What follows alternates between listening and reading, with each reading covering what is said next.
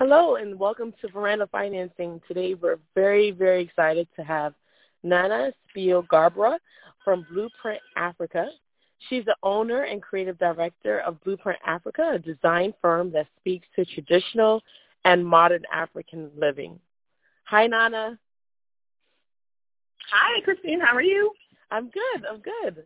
Um, just, you know, to let our listeners know, uh, tell me a little bit about yourself and why you decided to start Blueprint Africa. Sure, absolutely. Hello, everyone. Uh, so as Christine said, my name is Nana Spio-Garbrah, and um, I'm from New Jersey, born in New Jersey uh, to a Ghanaian father and an Ivorian mother, um, and grew up in the States most of my life. Uh, and then, you know, took a career change to, to move to the continent.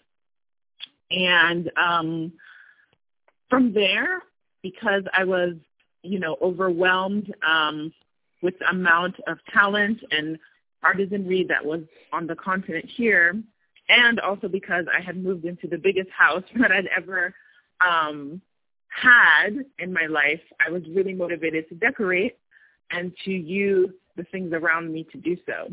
And um, I started doing research online uh, at the time and found that a lot of the images that I wanted to use for inspiration didn't really align with what I saw um, as being available and how I wanted my home to look. It was very stereotypical, uh, a lot of safari um, and animal references.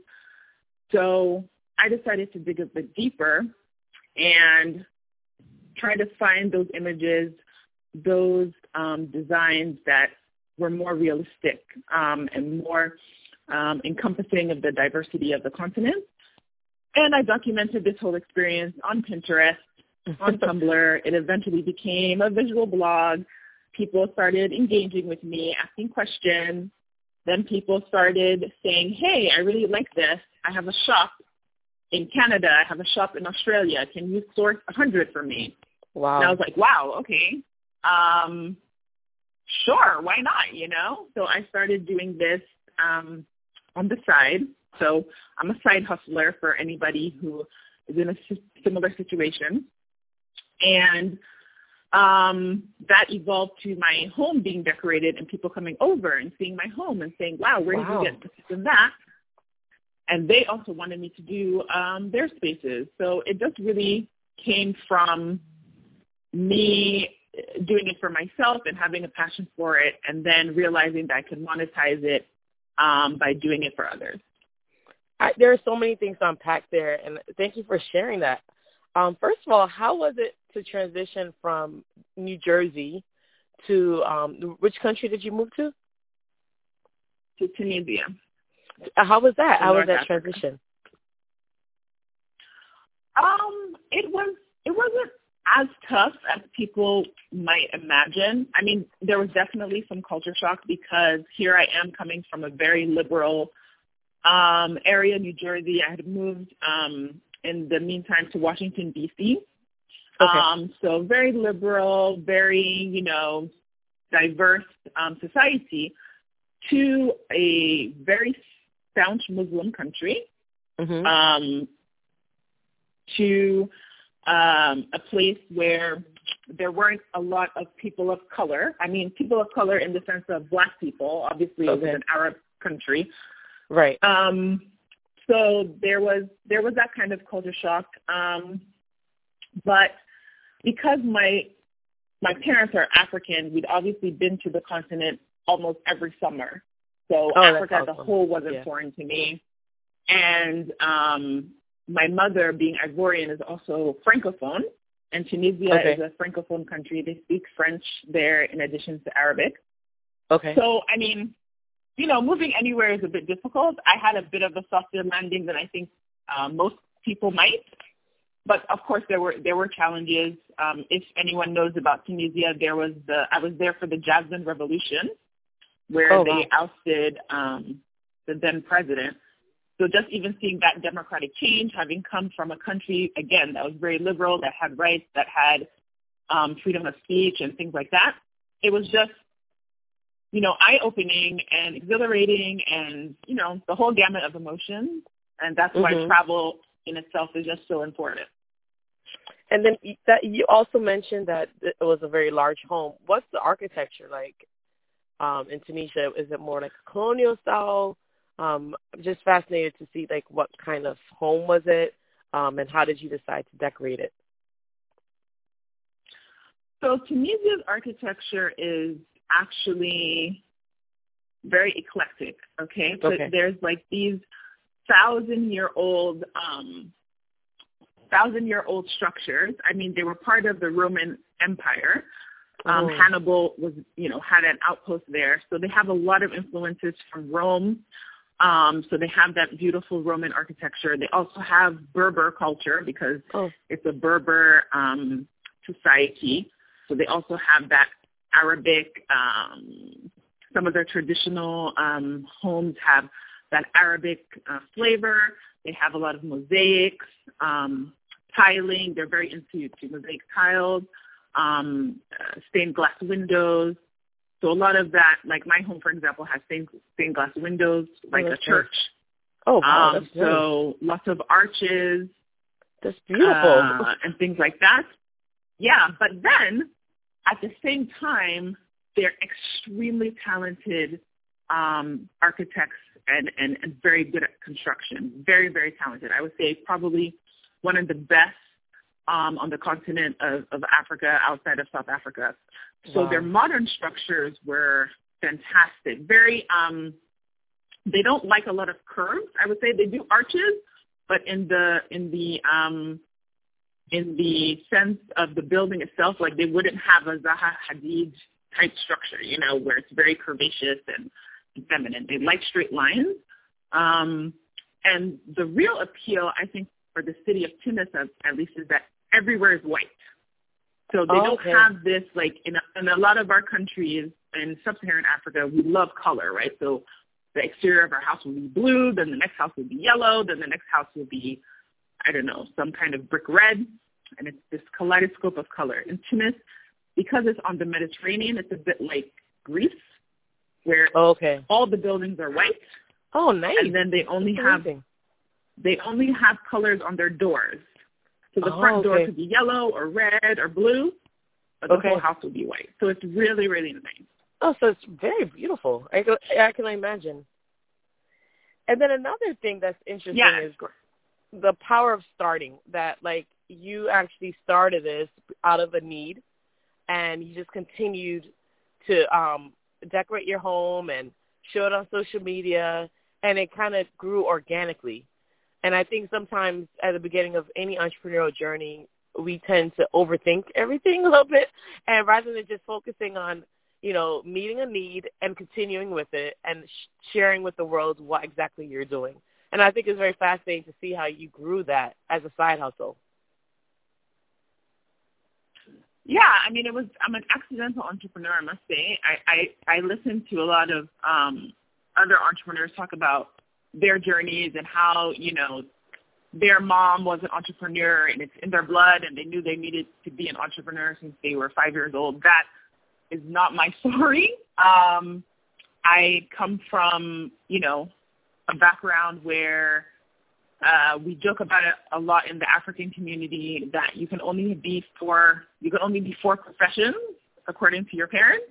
Mm. And so doctor, lawyer, engineer, or finance professional.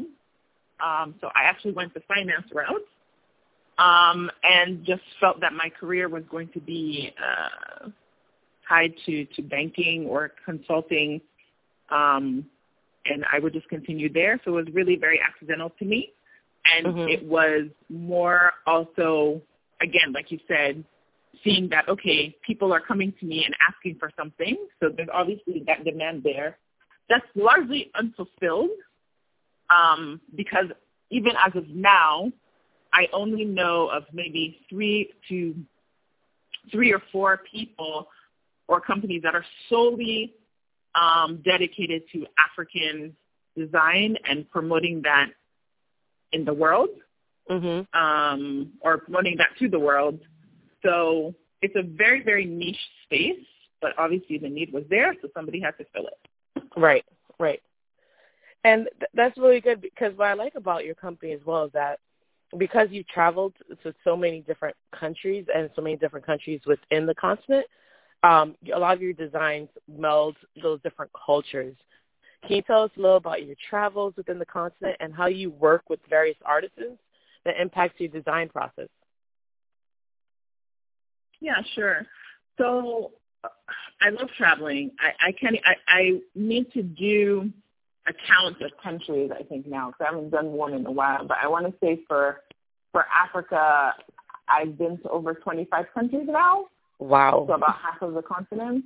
That's pretty amazing. Um, so I've been, yeah, I've been I've been very fortunate um, in that regard, and I definitely think um,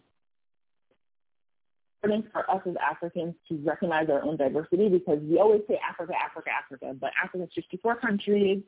They're all different. Um, so even even us as Africans, grouping them all together in conversation is something we need to move away from because um, we we don't necessarily do that for, for other continents. But um, I've been to Cape Verde, I've been to Morocco, I've been to Botswana, South Africa, Tanzania, um, Mali, Togo, Ethiopia, so many countries, hmm. and it's it's great because it shows at the same time what unites us and what makes us all what makes each country unique. Okay. Um, and that's why I love bringing to the extent possible each of each of that into into the spaces that I create. Um, okay. In accordance to to the clients, of course, but to the extent that I can, I I, I try to just bring in as much of the different countries as possible. Mm-hmm. Um, in terms of artisans, it's allowed me to to meet them, to see them in their place of work, to yeah. understand their constraints, um, to understand their fortitude and resistance, because people are working in environments where there's not all of the amenities that you know we would be used to as Americans. Um, right. Artisans are working with no mechanical tools. They don't have uh-huh. chainsaws. They don't have, you know, a lot of the tools that we would think of when we're thinking, okay, somebody's going to make a chair. Um, some of them don't have access to electricity half of the day. Wow. So um, the fact that they're even able to make anything is like a miracle. So I respect um, artisans that are based on the continent so, so, so, so much. Mm. Um, and think that, you know, part of my role in my company is to give them the means to scale up, yeah. give them steady, steady um, sources of revenue, um, steady off takers for their for their products, so that they can improve their conditions. Because many of the artisans that are on the continent are very poor. They're very talented craftsmen, mm-hmm. but they are far removed from the global marketplace or global economy. We have a lot of brands, for example, in the U.S. and other places that speak of fair trade and, and, and are doing work to support them. But at the same time, the margin that they're putting on the product, um, a lot of the artisans don't see that. So even though wow. they're making relatively more than they would have before, they're still not capturing a significant percentage of the margin on the end product. So um, in my business, I try to to eliminate that um, and mm-hmm. give them really, if I'm selling something for two hundred dollars and I got it, you know, and I know that their cost of production is ten dollars, I'm not going to give them fifteen dollars. You know what I mean? Yeah. I'm going to yeah, give them yeah. something more substantial that can actually allow them to get out of their situation. Yeah, yeah, that is true. I mean, that's another part of fair trade. There are companies that are doing good, but there are some companies that it's like they're still paying the workers significantly less than what they're charging in the U.S. And um, I always question that yeah. as well. yeah, because I like I like the wave baskets that you have on your website. That those are beautiful. Yeah. I've never seen that before. Yeah, they're actually patented. patented. Um, the the cooperative that makes them is based in northern Ghana in Bolgatanga. It's um, run by a Canadian, actually, but who has lived there for like 20 years. He's amazing. Oh, wow. Uh, Greg. And uh, he does all the designs for them, and then they train each other on how to weave new um, designs. And they're the only cooperative that knows how to do it. So um, just for that talent, it's important that they be compensated because this is intellectual property you know, but yeah. they don't they don't know all these let me say fancy words lingo like intellectual property. They're just like, okay, somebody taught me how to do something and I'm supplementing my fishing income or my agriculture income weaving on the off season. Um, mm. So they don't understand the full ecosystem, and it's our job. Those of us who do understand how the system works need to educate them as well. That do you know that when this leaves here and gets to uh, New York or gets to wherever, they're selling it for two hundred dollars. You know. Yeah. Um, yeah. So just that education is all part part of the the dialogue that needs to happen. Is that is that when you, when you tell them that, what's their response usually? Are they starting to be a little bit more savvy with their um, bargaining and their negotiation it's, with people? Well, because they are organized, a lot of them are organized in cooperatives because that's actually, it's when you get those economies of scale that you can actually have bargaining power, right? So a person who's weaving one basket is not going to go to like, uh, uh, let's say Conran Shop and say, I want to, you know, I want to sell you my one basket, right? Conran Shop is looking for somebody who can source them hundreds of baskets and can keep that supply consistent. So they often okay. organize themselves in cooperatives and the representative of the cooperative does the negotiation for them. And yes, those representatives of the cooperative, cooperatives are now more, um, you know, they know their power and they have more negotiating power and do the to, and do the best to get the best deal for all the artisans to get That's more good. of the margin. But generally, you know, retail is a is a, is a tough business. So um, they're doing what they can, but it's important. My view is that it's important for us to sell to not always be geared towards the West. It's important for us to sell to our neighbors, to um, South Africa, to Egypt, to Mm, you know, that's true. That's shops true. to independent independent boutiques and independent retailers that have more of um, that that understand that these margins can, you know, be realigned so mm-hmm. that everybody benefits, you know, in proportion to the work they're putting in. That, that that's true. That is definitely true. Out of all those countries that you went to, though, what was your favorite? I know that might be hard to answer but you've been to so hard because they're so different. I mean, like I'm just picturing Tunisia with the brightly colored doors and white buildings, and you said you were in Ghana, and I, I'm just fascinated. Like, okay, what were your top five, if that's possible? Okay, that could be easier. I mean, Ghana's home, so Ghana has to be on there. Otherwise, my dad will just flip out. So I have to say Ghana.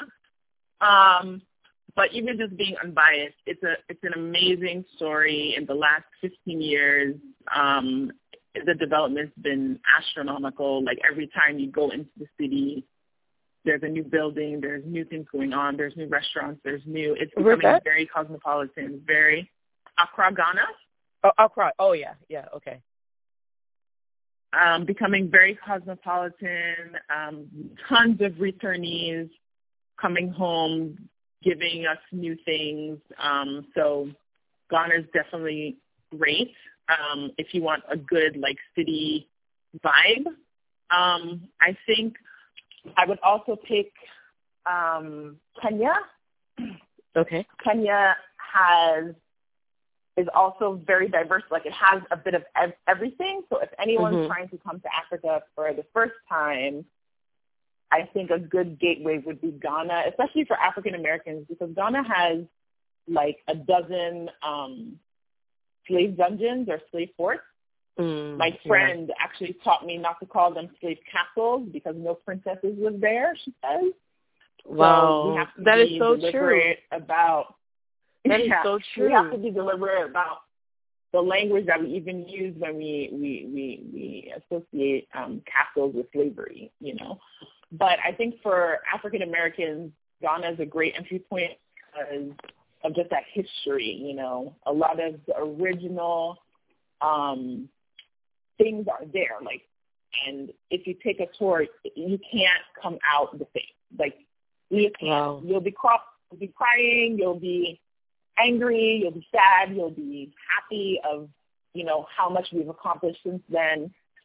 It's a life changing experience. So Ghana mm. for that, Kenya for a bit of everything. So it's very nightlife is amazing. It's very bubbly. There's a lot of business um, opportunities, but there's also the nature part. So there's also for nature lovers, for safaris, for um, beaches. I mean, there's just everything in, in Kenya for me. Um, so I definitely love Kenya.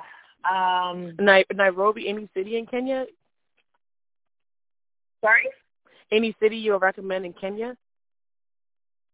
Yeah, Nairobi, Lamu. Nairobi. Lamu is also gorgeous.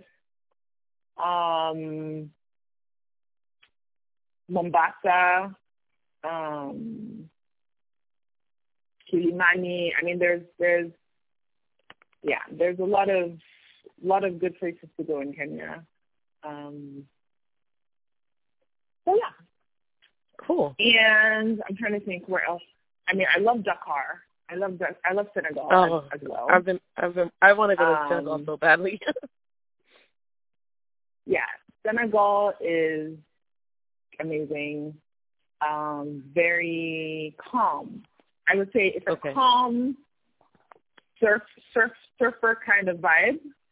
So okay, everyone okay. kind of chilled out, um, slowed down, um, nice people are approachable. They, you know, it's kind of like the South in the U.S. Like people will stop and ask if you're okay and okay um, and things like that. So yeah, there's there's something for everyone on this continent. So come. Mm-hmm. I know. I I'm supposed to be going to Ghana this year. Um, but like for me, like I'm like I want to go to Ghana and I also want to go to Kenya and I also want to go to Senegal.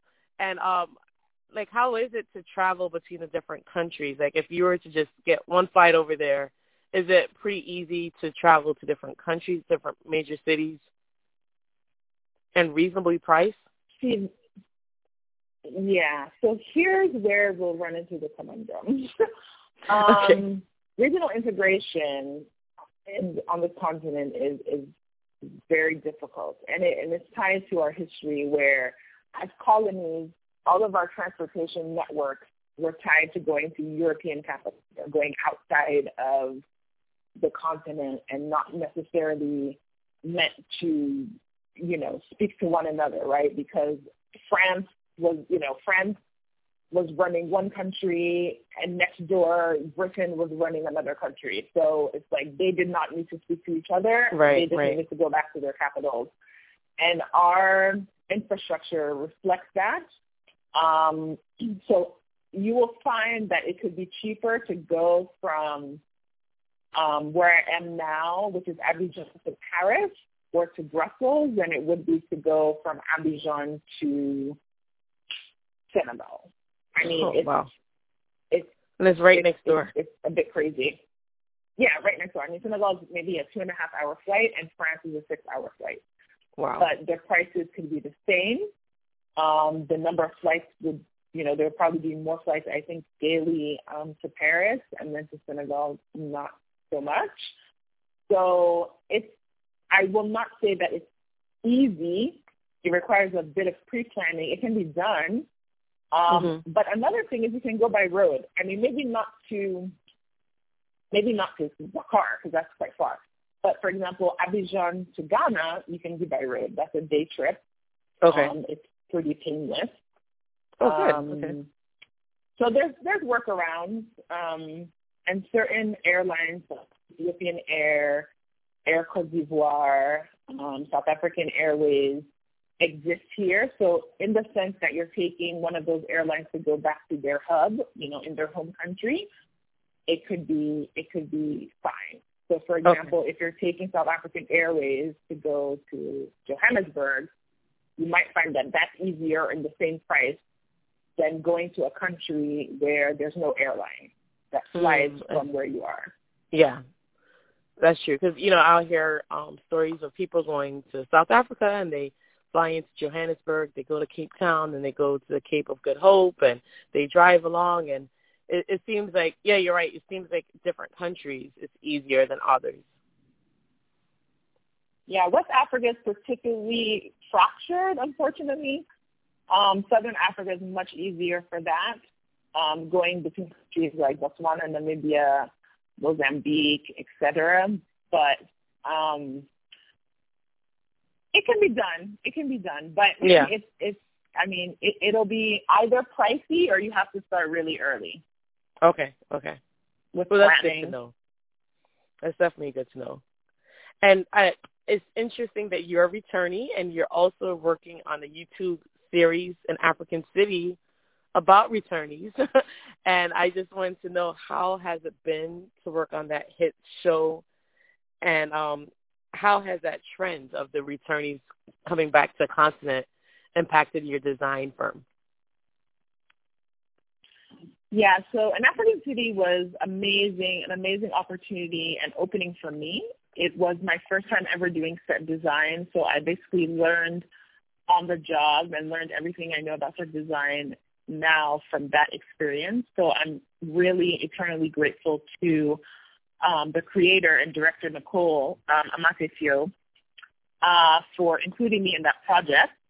Um, we are high school friends, and oh, she okay. kind of knew uh, about how I wanted to start this design firm, and you know, I was blogging and and you know trying to understand what my business model would be. And she was just kind of like, hey, you know, I'm following my dream also over here. Let's um, let's get you, you know, let's get you to do some work for the show.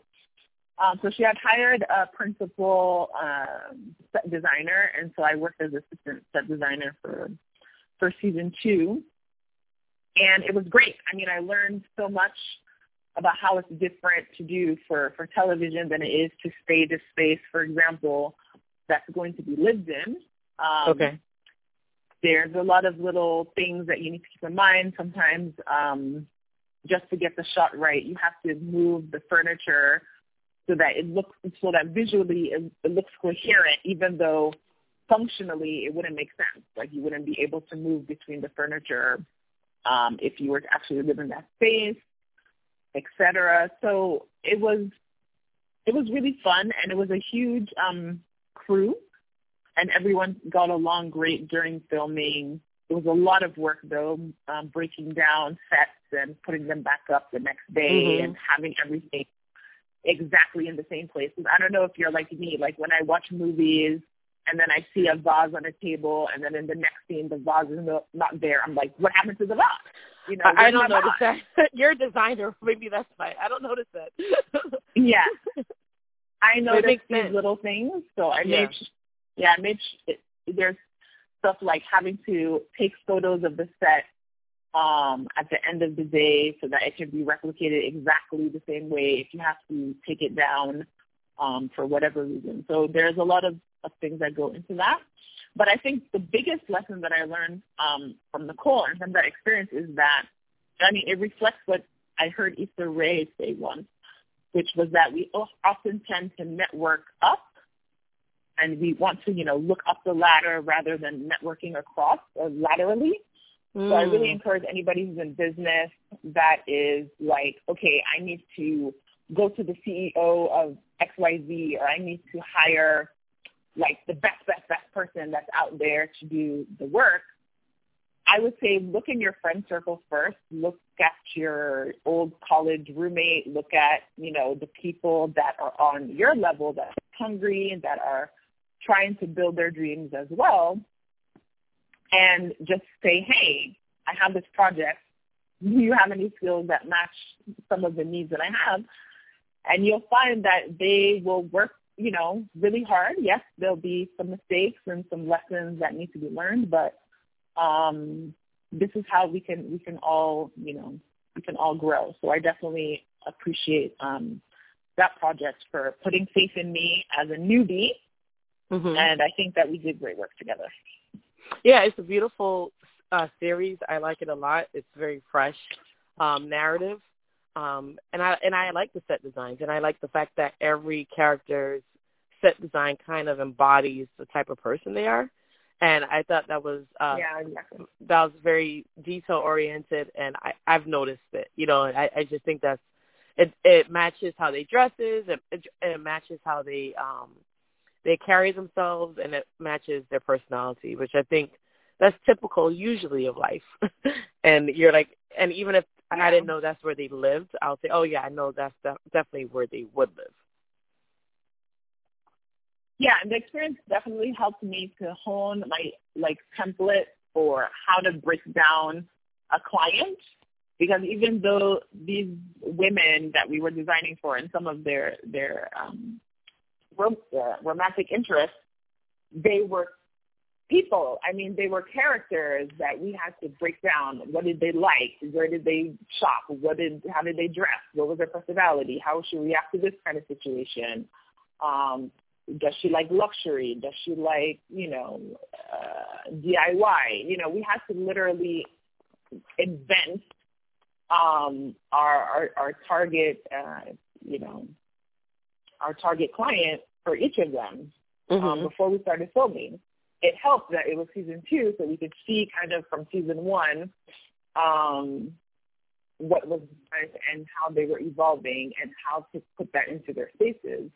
But I think for any client, it's the same kind of um, deep dive that I have to do uh, to, to get the right design for them. So I think that really helped me to hone in on the processes and templates to use to, to get that down. And then also you have like a management consultant background, and I'm sure that has helped your business um, with your uh, different projects. And because can you just tell our listeners all the services you provide, and also let us know like how your background has helped you grow your business?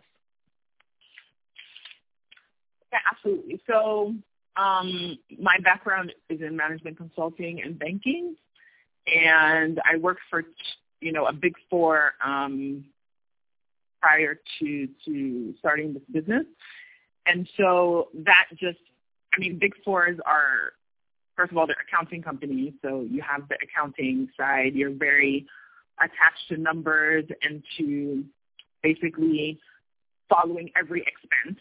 Um, so that for any business is, is very important, um, especially for service-based service-based businesses where you may not necessarily have a tangible product that you can say, okay, I sold this and I got X. Right. You may find yourself, as I did in the beginning, giving out my intellectual property or giving out advice that I should be monetizing for free. And then you find yourself on empty and you're like, wait, how did this happen? Because I did all this work. I'm exhausted. Um, I remember sending 10 emails but I have no revenue. So what's going on? Hmm, so yeah. um, I my business model is basically like a law firm or a consulting business where I approach um, bespoke projects with a fixed price contract. So I go through um, the project basically outlining what I think various components will cost, and I present that to the client. Or I have an hourly type fee. So like a lawyer, when you come to me and I do some work and it takes me two hours and I bill you for the two hours. I also okay. have packages. Um, so for example, I represent um, a few brands in terms of their PR or their placement in retail spaces, getting them hotel, uh, hotel, getting them wholesale orders. Okay. Um, and that's done, you know, on a monthly fee basis, irrespective of how much um, level of effort I put in. Um, you know, but with specific like hurdles, hurdle rates or goals um, for the month that I have to meet. Um, I have the same kind of package for interior photography where it's like pretty much a set process. You know, it's not going to veer too much off the um, beaten path. There's going to be a certain number of photos that you're going to get at the end of it. There's a certain number of hours I can be on the site. Um, we're going to have a set number of photographers and support staff. So that's just very formulaic. So that can also have a package um, fee and then also like e-design or when people come to me requesting just shopping lists, I don't, you know, they'll say, I don't really need you to do the design part or to do anything, but I just need to know where can I get this stuff. Mm-hmm. So there you're paying for my knowledge, for the fact that I've done the research for you, and that can also be a flat fee. So there's different revenue streams, and every business should have multiple streams of revenue. Mm-hmm. Um, Definitely. To the extent possible. So once you have one that's fairly consistent, try to develop other ones, and they can be um, tied to your business or not tied to your business. It could be making T-shirts with your logo on it, or if you have a catchphrase or a hashtag that you use that's associated with your business and you have a community around it, it could even be a T-shirt. T-shirts are not, you know, linked to interior design per se. I don't actually have that, but I'm just saying, right. you know, try to think of ways to to um, have multiple streams of revenue in your model. That's so important. And also, too, I think that in the service-related business, especially when you're starting out, um, I have a service-related business, and I find that at first it was hard for me to charge people, especially people I know. and um, I, I think for some reason, if people are to go to a restaurant and they buy food, they expect to uh, pay for it. But for intellectual property, they're like, but can I just pick your brain? I mean, can you just answer these questions? And you're like, I'm working. Like this is like actually part of my services. And I, I think that sometimes um that's a stumbling block in the beginning, uh, to state your price and stick with it rather than allowing people to keep gleaning from your intellectual property for free.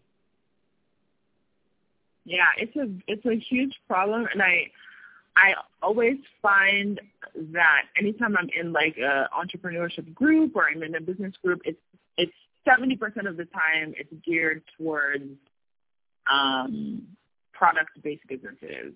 Mm-hmm. Um, service based so businesses don't have as many um, tools or or gurus or you know people who can give us advice on how to really monetize. Um, there you know there are the people who you know, monetize through speaking engagements and things like that, which are not tangible products. Um, but yeah, it's a, it's a challenge. It's, it's even a challenge to identify your pricing because yes. how do you even valorize this advice that I'm giving? So if it took me five years to find um, a list of hundred African brands um, that do X, how mm. do I put a price on that? You know, so yeah, even, that, that is, yeah. Um, yeah, even finding a way to price your research, to price your time, um, that would make sense for the market, right? Because you also have to present products that people are willing to buy. Otherwise, there's no point. I mean, finding that balance is really hard. Um, mm-hmm. And I don't, I don't actually have an answer uh, for for for that in general. I think it depends on the business, and you know, but it also is a reflection of yourself and how much you value yourself. Right. That's so true. That is very true. And then when you value yourself, others will value what you bring to the table. And um, like I said, like if someone invests in it, they value you and they value what you bring to the table. That's important. Yeah, and there's, um, yeah, and there's no there's I was just going to add that there's no shame in being on either side. I mean, there's what a, a challenge that I have in my space is that a lot of the brands that I work with, everybody's doing luxury. Every mm. every furniture designer is a luxury furniture designer because they're doing it handmade or they're doing it, right? Um, you know, mainly because it's it's handmade. And I'm saying, I appreciate that and I know that that could be the case for a lot of, of the businesses, and that's fine. But also know that Walmart exists in a world in the same world where Rolls Royce exists. So there's different marketplaces. somebody is selling toilet paper that's a mass market item and is wealthy, you know, and is a millionaire, and somebody selling five Bentleys a year and is a millionaire. So you have mm-hmm. to kind of also look at pricing like that. Like that. Like, do you want to price a bit lower so that you can get because your elasticity of demand is very your price elasticity price elasticity of demand is very um, sensitive. So meaning that if you just drop your prices by a hundred dollars, like you will get a multiple of thousands of um, clients or not. So that kind of thing is also important. So in the beginning, you know, you have to play around with your pricing to understand your client base. Yeah, yeah. Because you don't want to be priced out and then you're sitting around not doing anything versus if you had a lower price, you could be very busy and then as time goes on you could increase your price because of demand. Exactly. Yeah. Yeah.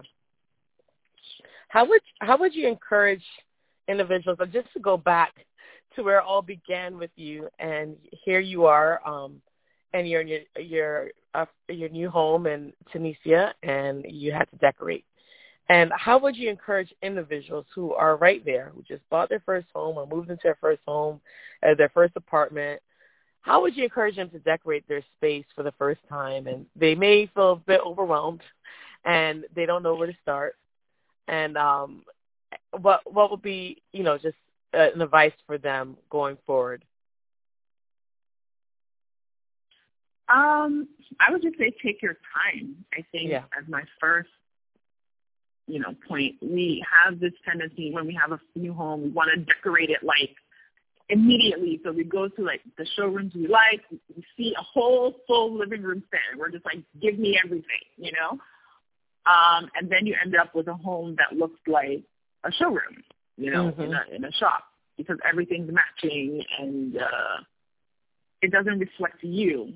So I think any home takes years and years and years to decorate because you're going to travel. You're going to your your grandmother's going to give you some hand me down chair that you're going to reupholster. Like mm-hmm. there's just going to be um, a collection of your life that's going to end up in that home. So just take your time. Get maybe the basics that you need to live, but then let the decor evolve with with your life. You know. Mm-hmm. Um, I would also say, I mean, you had asked me um, about returnees, and I, and I forgot to, to answer that um, in terms of how they impact my design firm or what we've been doing.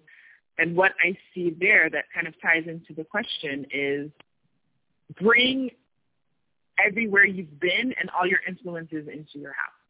I love that. So like I've I've known that um I've seen that returnees have started new movements. Like there's this movement called Afro Minima that is hmm. like mixing Scandi with like minimalism, clean lines, like but there's that African um yeah, there's that African flavor to it. It's more subtle, but it's still there. Then there's another movement um, that was coined by an architect in Ghana called Inno-Native, um, which is, you know, a play on innovative, where the innovation comes from using local materials or it comes from, um, you know, using local traditions or local symbolism in your design aesthetic. So I think that for anyone who has a new home, definitely merge, bring the two or three things that you're passionate about, regardless of where they're from, whether they're from China or from Africa or um, from the U.S. Just bring it all together and mm-hmm. try to find a cohesive way to present it. Like you don't have to fit into one box. I feel mm-hmm. I feel like you know we often take these quizzes where it's like, what kind of design aesthetic are you? And then you come out and you're like a mid-century and you're modern, contemporary, or traditional or whatever. Just make up your own thing. you know, just yeah. be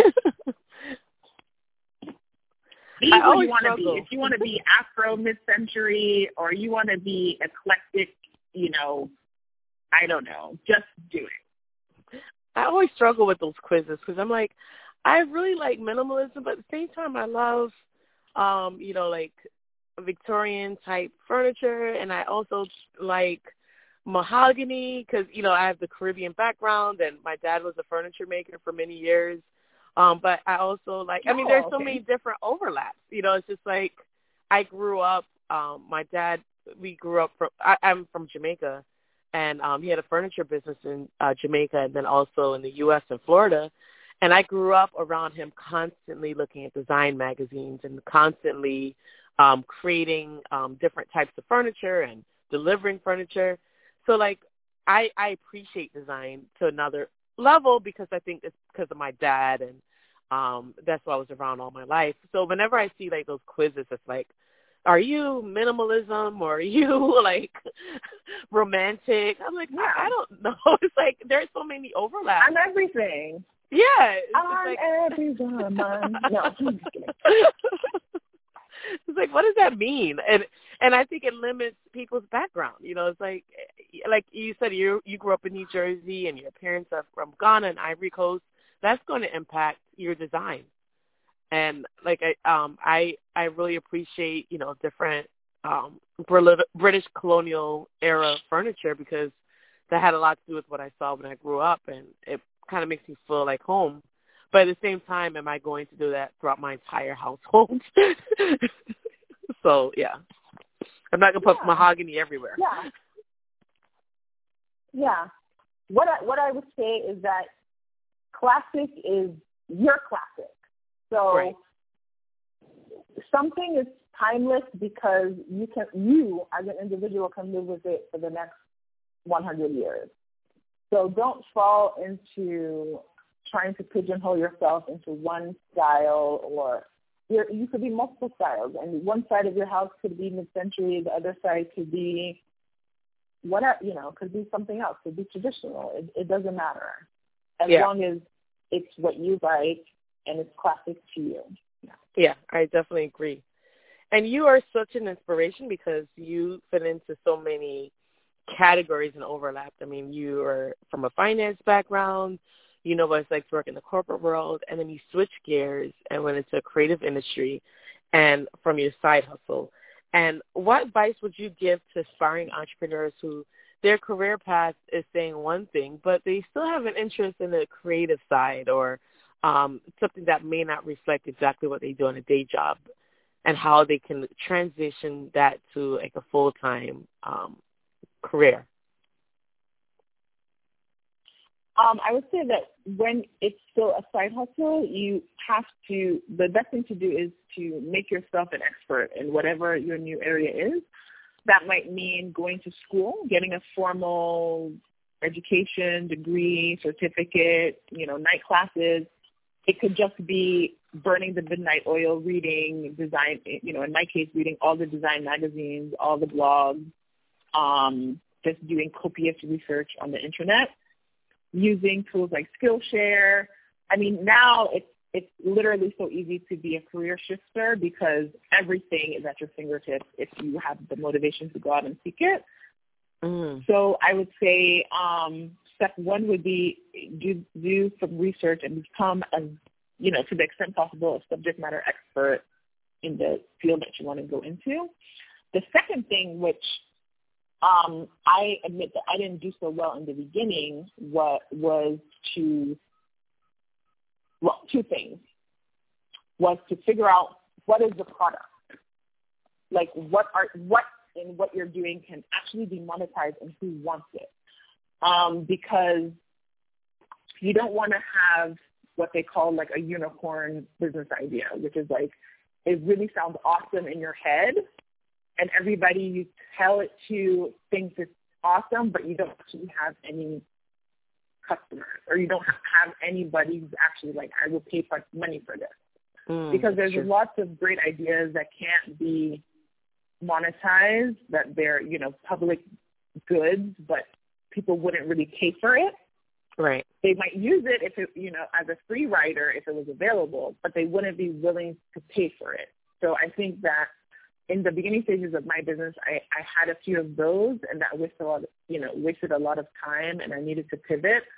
So if I could go back, I would say I would have done a lot more to figure out which one of these is the actual one that people want that they will pay me money for and not ask me to do for free. Right. Um,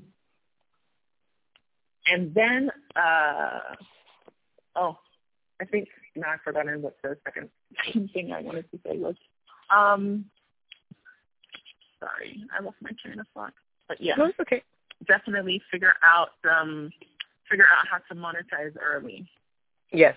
Oh, now I remember. Don't get distracted by the um, the the accolades. Okay, so we live in a social media era. Yes. And I also got very distracted with my social media community. And when I say distracted, I don't mean to be um, unappreciative of, of the community I have. I have 15,000 followers across my, my platforms, which is amazing. And the one that really kicked everything off was on Pinterest. I woke up one day and I had 5,000 followers and I was like, what is going wow. on? So I catered to, to that. So I spent a lot of money, not money, but time rather, on engaging them and continuing to build my Pinterest, but less time at actually setting up the foundations of my business. And mm. so that meant that when I wanted to roll my business out, there were so many things that still weren't done. I didn't have payment systems. I didn't have, you know, shipping and logistics in place. So even all of the demand I was getting online, I couldn't fulfill um, the business side of things because things were still just not working. Um, so I would say it's really, really easy to get drowned and drunk off of the likes and the, you know, people coming and saying you're awesome and this is great. And neglecting what is really going to bring you um, what's really, you know, neglecting the foundation of the business side of things. That's so, so true. I just wanted to say, for me, those were the two, the two things.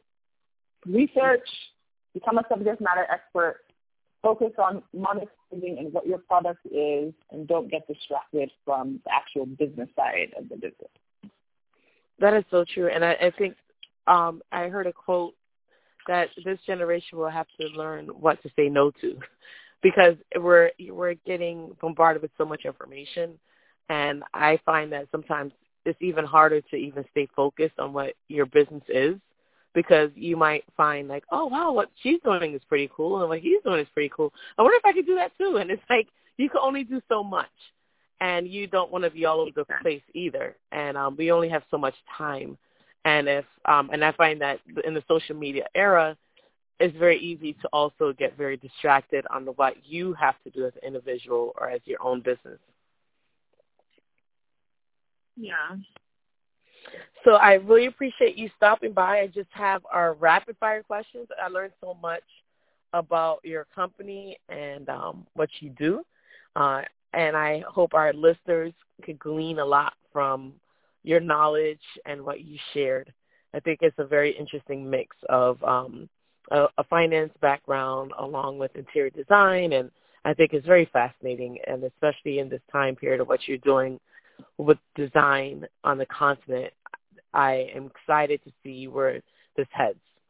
Uh, thank you. And um, we just have our we just have our rapid fire questions, and um, it's just you know you answer these questions the first thing that comes to your mind and um just to give the uh, listeners a little bit about nana and uh, what you like. So first question is uh what's your favorite color? Um i'm currently torn between black and gray okay. You are from the northeast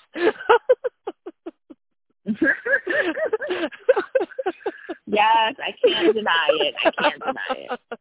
I lived in New York, and there was a time where all my clothes were like black and gray, and then I came back to Florida. It's yes. like, oh, I need color. I need color. all right, second question. I um, love color, but somehow. Yeah. Okay.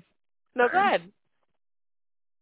No, I was just gonna say I love color, but somehow I always just feel like if I were to be surrounded by gray or black, I would be happy. I don't know why, but there's a lot of color in my house, so yeah, I don't know, but yeah. what I, what I like now in the design community is using um the color black on um walls and interior spaces. It it has a very yeah, sleek look. So I like Yeah. that a lot. Yeah, like I've seen people do like black kitchen cabinets and black bathrooms. It's really stately. All right, next question: coffee or tea? So I'm a habitual coffee drinker. I drink at least one cup of coffee a day, which is really bad. So I'm trying to transition to tea, but I've not been successful yet. Okay. What about chai? Maybe chai might be like that nice in between. Yeah, I love chai. As for if if we're choosing teas, then chai is my favorite. But I just can't break the habit yet. But I'm gonna get there. Yeah, you will. um, third question: dessert or dinner? Um, I'm definitely a dessert girl. I would definitely pick cake over chicken. I am. I yeah. That's my, that's my weakness as well. Um, favorite dish? Oh my goodness.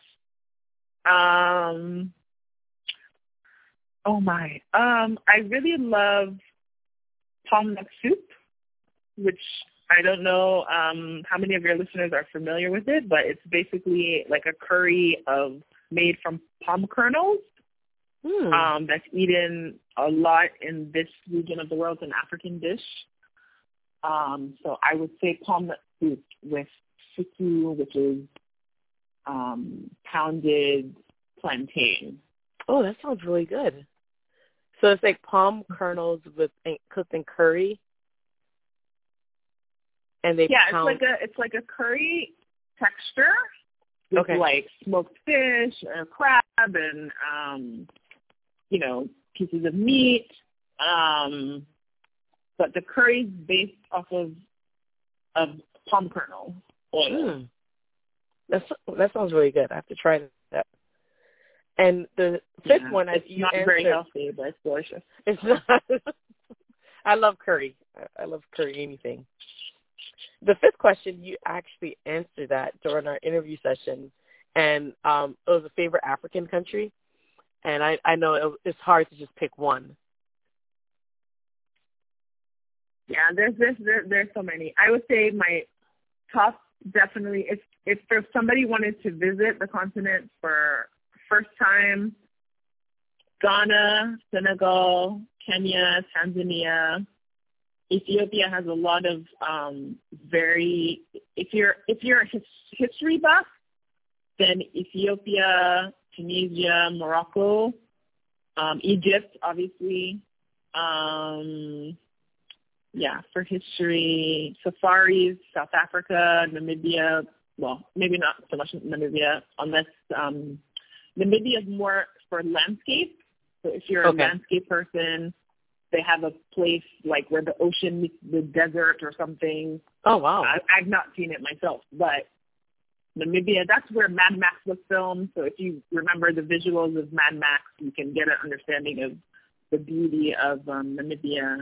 So for landscape and safari type things, definitely the Southern Africa region towards the East Africa region. Okay. If you want to see Africa's most well-governed and cleanest city, then you have to go to Rwanda. So that's Kigali. Um, so I've it heard depends that. on the flavor you're looking for. Yeah. Yeah, I've heard that. I've heard really good things about Rwanda, and a, a lot of women are empowered there too, which is pretty amazing.